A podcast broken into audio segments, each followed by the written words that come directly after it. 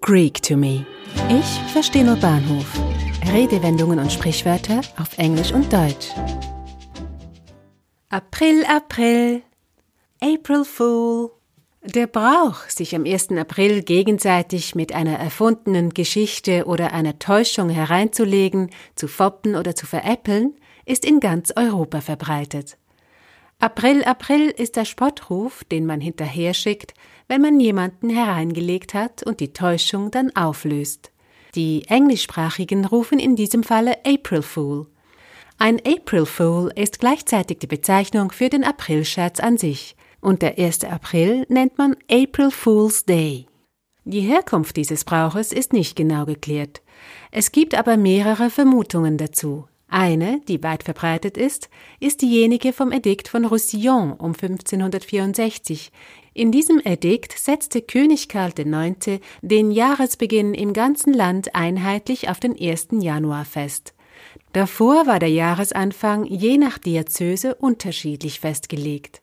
Man stelle sich das durcheinander vor. Die einen begannen das Jahr um Weihnachten, die anderen am 25. März und wieder andere hielten sich an den im Römischen Reich üblichen 1. März oder an Ostern.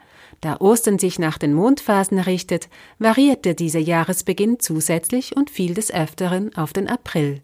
Die Umstellung dürfte demnach auch sich verlaufen sein. Einige hielten an den alten Traditionen fest und machten sich zum alten Jahresbeginn weiterhin Geschenke.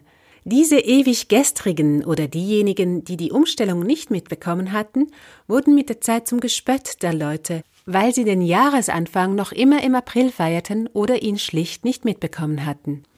Die Tradition des Spottens und Auslachens oder Anführens am 1. April soll demnach aus diesem Edikt hervorgegangen sein. Die Franzosen kleben sich am 1. April übrigens gegenseitig heimlich papierene Fische, einen Poisson d'avril, auf den Rücken. Diejenigen, die das nicht bemerken, gelten als Narren, die man leicht hinters Licht führen kann.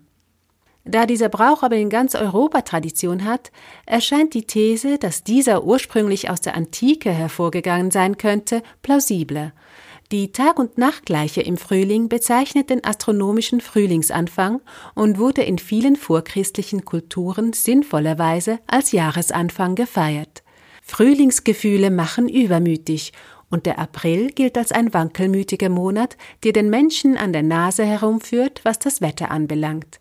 Dass sich der 1. April als Datum für diesen Brauch herauskristallisiert hat, scheint eher ein Zufall zu sein. Der Brauch indessen ist unter Kindern wie Erwachsenen sehr beliebt und auch die Medien machen bei diesem Spaß mit. So sendete die BBC am 1. April 1957 einen Dokumentarfilm, der den erfundenen Spaghettibaum zum Thema hatte. Er zeigte Leute beim Ernten von Spaghetti im Kanton Tessin und berichtete über die damit verbundenen Sorgen und Schwierigkeiten einer ganzen Industrie in Italien und im Kanton Tessin. Die Sendung wurde von acht Millionen Zuschauern gesehen, von denen Hunderte bei der BBC anriefen, um sich zu vergewissern, ob Spaghetti tatsächlich auf Bäumen wüchsen oder um zu erfahren, ob ein solcher Baum auch in England gedeihen würde. Eine Produktion von Audiobliss, gesprochen von Marilena Diemey.